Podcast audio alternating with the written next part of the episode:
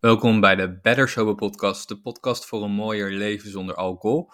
En vandaag uh, wil ik het hebben over de rol um, tussen ja, je geaardheid, seksualiteit en alcohol en verslavingen. En waarom het zo is dat um, homomannen vaker uh, verslaafd raken dan uh, heteromannen. En als je me een beetje volgt, dan um, ja, dan ben ik er wel van overtuigd dat, dat een groot gedeelte van de verslavingen, en dat zijn natuurlijk uit verschillende factoren, komen daarbij kijken, maar waar het uh, altijd op neerkomt, is eigenlijk een pijn die we proberen te, te verdoezelen, of in ieder geval niet te hoeven voelen met, uh, met alcohol. En um, die pijn um, is, voor, is voor veel homomannen eh, gewoon nog groter. Het, het, stukje, als we het hebben over trauma, en dat is denk ik goed om uit te leggen, want veel mensen denken nog bij het woord trauma bij hele heftige gebeurtenissen zoals uh, mishandelingen, verkrachting. Maar de definitie van trauma is eigenlijk veel breder en kan je ook op het emotionele veel breder trekken. En dan bij ons zou het bijvoorbeeld zo kunnen zijn dat in de kast zitten op zich een traumatische ervaring is en alles wat daarna komt, uh, om jezelf staande te houden binnen een maatschappij waarin je toch altijd anders bent en blijft, um, dat alcohol en drugs daar dan een fijne manier voor zijn om dat in ieder geval niet constant te hoeven voelen. En natuurlijk is dat niet voor elke homoman zo die aan de drank uh, verslaafd raakt of een drankprobleem heeft. Maar ik zie, ik zie wel heel erg dat dit een, een ding is. En uh, wat het ook lastig maakt, is dat het nou ook in de, nou, om even de gay scene te noemen als ik het op mezelf betrek, ook nou niet echt een hele uh, fijne plek is om um, niet te drinken. om uh, alcoholvrij te zijn. Of eigenlijk was het gewoon vanaf jongs af aan al bij mij, zodra ik uitging um, in de reguliere dwarsstraat in Amsterdam of op andere plekken in Nederland, Rotterdam ging ik ook nog wel eens heen, dat het was, het was niet eens een vraag of je ging drinken en of je dronken ging worden. En het lijkt wel alsof het bij ons in de community nog, nog een tikkeltje uh, meer allemaal is. Een tikkeltje meer drank en later ook meer drugs. Dus het is dan, als je al die twee dingen eigenlijk dan samenvoegt. Dus je hebt eigenlijk je trauma, ja, dus je, het gevoel dat je anders bent. En misschien het gevoel ook wel dat je het eigenlijk niet helemaal toe doet als je, als je, als je echt naar jezelf kijkt. Um, en als je daarna dan ook nog in een, een omgeving bent waar superveel wordt gedronken. En waar het eigenlijk dan ook nog eens niet oké is om, um, om nuchter te zijn. Of in ieder geval dat dat niet echt een hele logische keuze is. Dan is het best wel lastig om, om eruit te stappen. En dat is, dat is ook de reden waarom ik um, daar, misschien op deze podcast nog niet zo super veel over gehad, maar op mijn andere kanalen wel. Ik vind het wel belangrijk om, om in ieder geval mijn verhalen daar ook over te delen. En ook voor degenen die nu luisteren, want ik weet zeker dat er een paar tussen zitten, die tussen mijn luisteraars zitten, die, waar dit herkenbaar voor is. Um, dat, het, dat het super lastig is om daar, om daar uit te stappen. Maar zodra je daar uitstapt, en toevallig een goede vriend van me, die is nu een tijdje sinds kort uh, nuchter. En die zegt ook, ja, er zijn allemaal plekken, ook toch wel buiten, uh, binnen de community, waar, waar we misschien wel um, op een andere manier met elkaar kunnen omgaan dan met drank en drugs en heel veel seks. En nou ja, dat is dan niet in Nederland. Dat probeer ik hier met mijn uh, Queer Sober Club natuurlijk wel een beetje te bereiken. En dat gaat al, uh, is wel hartstikke leuk ook. Dus nou, mocht je daar meer over weten, check dan even Queer Sober Club op, uh, op Instagram. Maar eigenlijk, dat soort plekken, en het is niet om mij, mezelf nou helemaal halleluja dat ik zo'n plek heb opgericht, maar het is wel dat soort plekken zijn er niet of weinig in Nederland. En als we dan kijken naar Londen of naar Amerika of Australië, zijn die plekken er wel wat meer. Dus al die dingen helpen niet mee als je, als je een drankprobleem hebt. Um, als je niet echt hebt gewerkt aan, aan jezelf. Want ik ben echt eigenlijk wel. Eigenlijk zou iedereen gewoon een coach of therapie een keer in zijn leven, of misschien wel twee keer in zijn leven, moeten, moeten hebben gehad om, om gewoon wat dingen op te ruimen bij jezelf. En wij helemaal. En dat is helemaal niet ehm, gemeen of lullig bedoeld, maar het is natuurlijk wel zo dat we. Ehm, die cijfers zijn allemaal zoveel hoger als we het over hebben versla over, als we het over verslaving hebben, als we het over depressie hebben, als we over anxiety hebben, als we het over zelfmoord hebben, zijn die cijfers zo schrikbarend hoog in onze community. En zijn er zoveel mensen in onze community ook alleen. En is dat dan ook wel weer een reden om te blijven drinken en te blijven uh, drugs gebruiken om die eenzaamheid dan maar niet te hoeven voelen. En dat, ja, dat, dat raakt me sowieso en ik vind het belangrijk om, daar aandacht aan blijven te besteden. Maar ook vooral laten zien dat het uh, anders kan. En dat het gelukkig ook wel steeds meer wat anders gaat, natuurlijk. In het algemene zin dat we meer alcoholvrije opties hebben. Dat we dat mensen langzamerhand ook wel een beetje meer doorkrijgen wat al alcohol eigenlijk echt is en wat het eigenlijk echt doet voor je lichaam en voor je geest. En um, langzaam komt Kylie Minogue met een alcoholvrije rosé. Um, langzaam, ja, gebeuren er wel dingen. Dus dat is wel heel fijn om, um, om, om, te, om te aanschouwen, om te zien. Maar ja, dus mensen, ik, ik coach eigenlijk bijna alleen maar homo mannen. Soms komt er ook een vrouw bij, maar die zijn ook absoluut welkom. Maar en dan, dan merk je ook gewoon dat het in, die, um, in onze omgeving gewoon zo normaal is om, om al, die, al die drank maar te drinken.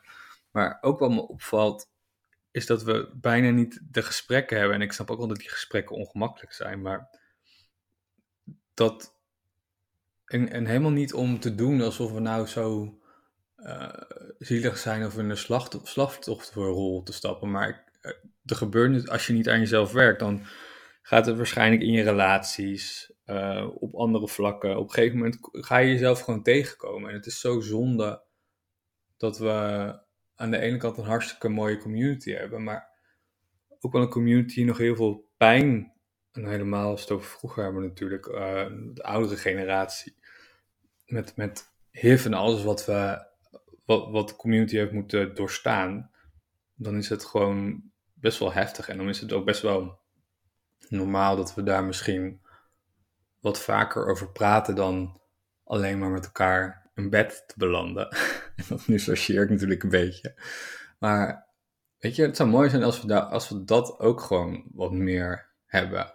En dan is het ook makkelijker voor iemand die wel het moeilijk heeft. Um, en die wel misschien wil stoppen met drinken of op een ander of met iets anders naar buiten wil komen waar, die, eh, waar diegene al een tijd mee het lastig mee heeft. Als we die plekken nou nog meer zouden kunnen creëren, maar ook gewoon met elkaar dat we um, in plaats van druk zijn met uh, van alles en nog wat, wat eigenlijk niet zo relevant is, gewoon wat meer over de echte dingen hebben in het leven. En die zijn soms pijnlijk en die, dat mag er ook allemaal zijn. En ja, dat wilde ik eens een keer gewoon op deze podcast uh, bespreken. En mocht je nou zoiets hebben van hè, dat het heel herkenbaar voor je is, dan um, ik zou sowieso een keer aanraden om gewoon een keer bij ons op de Queer Show Club aan te, aan te haken. Om, om gewoon eens te praten met mensen die, die misschien hetzelfde hebben doorstaan of die, um, nou, die daar ook middenin zitten, maar dat je, dat je ziet dat het echt niet zo, want dat is het natuurlijk. Als je nog heel erg drinkt, dan zit je nog heel erg in die gedachten van dat het, dat het leven gewoon totaal saai is als je stopt met drinken, dat er daarna gewoon helemaal niks meer aan is. Daar heb ik het vaker over gehad op mijn podcast. Eigenlijk zijn we heel erg geprogrammeerd om te denken dat alcohol helemaal geweldig is. En um, als je daarmee stopt, dat het leven helemaal klaar is, om het even zwart-wit uh, te zeggen. Um, maar wij hebben dat natuurlijk nog wel een beetje meer. Helemaal als je op mij, leek en uh, heel erg veel, of op mij lijkt, veel ging stappen in de gay scene, veel met andere homo's om je heen was, dan, dan, leek het wel alsof, alsof het, hetgene wat je deed in het weekend, of hetgene wat je doet in het weekend, ook het enige is wat, wat eigenlijk ertoe doet. En uh, zo voelde dat voor mij wel heel erg. Ik weet nog wel dat de zomer voordat ik definitief stopte, ik wist dat ik, ik wist dat ik niet zo door kon gaan. Hè. De nadelen waren veel groter aan het worden. Ik was mezelf langzaam echt aan het verliezen. En um, ja, er waren echt tal van nadelen. Dus als je het gewoon uh, rationeel had bekeken, dan had je sowieso wel zoiets gehad van, ja, stop lekker met de drank. Maar toch, en ik weet nog wel mijn laatste pride, dat ik nog wel heel, heel, heel dronken was. En ik ja, drie keer van de trap flikkerde in blend. En je zou denken van misschien was het toen al een goed idee om te stoppen met drinken. Maar uh, Barblend is trouwens een gay bar in Amsterdam. Um, um, maar dat ik daar wel ook nog steeds heel erg de overtuiging had van ja, dit. En ik vind het trouwens hè, niet, niet om dat nou te doen alsof ik dat helemaal niet meer leuk vind. Want ik ga echt nog wel naar de reguliers en uh, af en toe naar een andere gay bar. Maar ik had toen wel heel erg de overtuiging van, oh, dit leven kan ik alleen leiden. Dus hè, met, met andere mensen om me heen, met veel gays om me heen, als ik, als ik veel drank en drugs doe. En dat was natuurlijk bij mij ook wel een beetje om, om onzekerheid überhaupt te onderdrukken. Um, en ja, ik denk dat dat ook wel echt een thema is. Als we toch even een bruggetje slaan daar naartoe. Binnen, binnen onze community. En het is gewoon, weet je, iedereen is onzeker. En het lijkt soms wel hoe knapper, hoe meer onzeker. En um, ja, dat is verder helemaal prima. Maar het was voor mij wel een middel ook om dat in ieder geval niet te hoeven voelen. En um, om wat, wat chiller te voelen onder, de, onder andere homo's. Want ik, ik zie dat inmiddels niet meer zo, maar toen voelde het wel heel erg als best wel een judgmental wereldje. Als best wel een, een plek waar, waar, waar het heel erg gezien en gezien worden is. Een plek waar het heel erg um, kijk mij en kijk naar mijn carrière en kijk naar alles wat ik, wat ik doe. En voor iemand die, die juist heel erg in een knoop zat met wat hij wilde en eigenlijk op, op een plek zat in zijn leven waar hij totaal niet uh, blij was erover, was dat natuurlijk voor mij altijd super confronterend. Dus dat was ook nog eens een reden om het dan, um, om dan extra maar veel uit te gaan en te drinken. Maar ik dan veel uitging en, en ging drinken, was er ook weer een gay scene die ook niet altijd heel veilig voelde, waardoor ik dan ook meer drank of drugs nodig had. Dus je snapt wel hoe bij mij de, de vicieuze cirkel uh, lekker rond was, als je dat zo, zo bekeek. Dus ja, het is, het is verder, verder goed om, om daar, denk goed om, om daar meer over te praten. A, van, van dat eigenlijk het stuk, stuk gay zijn en het stuk in de kast zitten. En, en vooral het leven daarna. Maar nou, laat het even puur. Het stukje in de kast is gewoon dramatisch. Misschien hè, kan niet sprake, spreken voor, voor mensen die nu uh, eh, 18 zijn, of, of wat jonger of wat ouder. Maar toen ik het was wel. En ja, en dan kun natuurlijk kan je, kan je leren om, om daarmee om te gaan. En, en gaat het ook een stuk gedeeltelijk om je mindset en alles. Maar het denk ik niet ontkennen dat dat er nog veel werk te doen is. En misschien ook wel veel werk te doen is aan onszelf af en toe. Inclusief mijzelf. Dat is zeker nog niet uh, af. Het is één, grote reis. Journey. Nee, zonder grappen. Dat, dat is wel echt. Um, ja, het zou mooi zijn als we gewoon iets meer zelfbewust kunnen zijn met z'n allen in de community.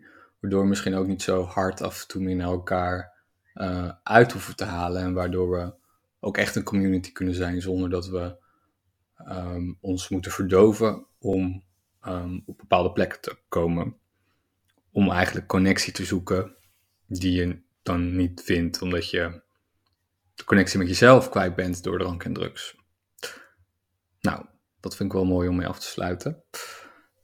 Het ging een beetje alle kanten op, maar ik vond het belangrijk om dit ook een keer te bespreken met jullie op de podcast. En um, nou, mocht je hier nog vragen over hebben, je kan me vinden op Instagram, Jeroen Verzanten, op TikTok, Jeroen Verzanten. En um, Ik wens je een mooie dag, een mooie avond, een mooie ochtend, wat, wat voor uh, moment het vandaag ook is voor jou als je deze podcast uh, luistert. En um, tot de volgende. Ciao.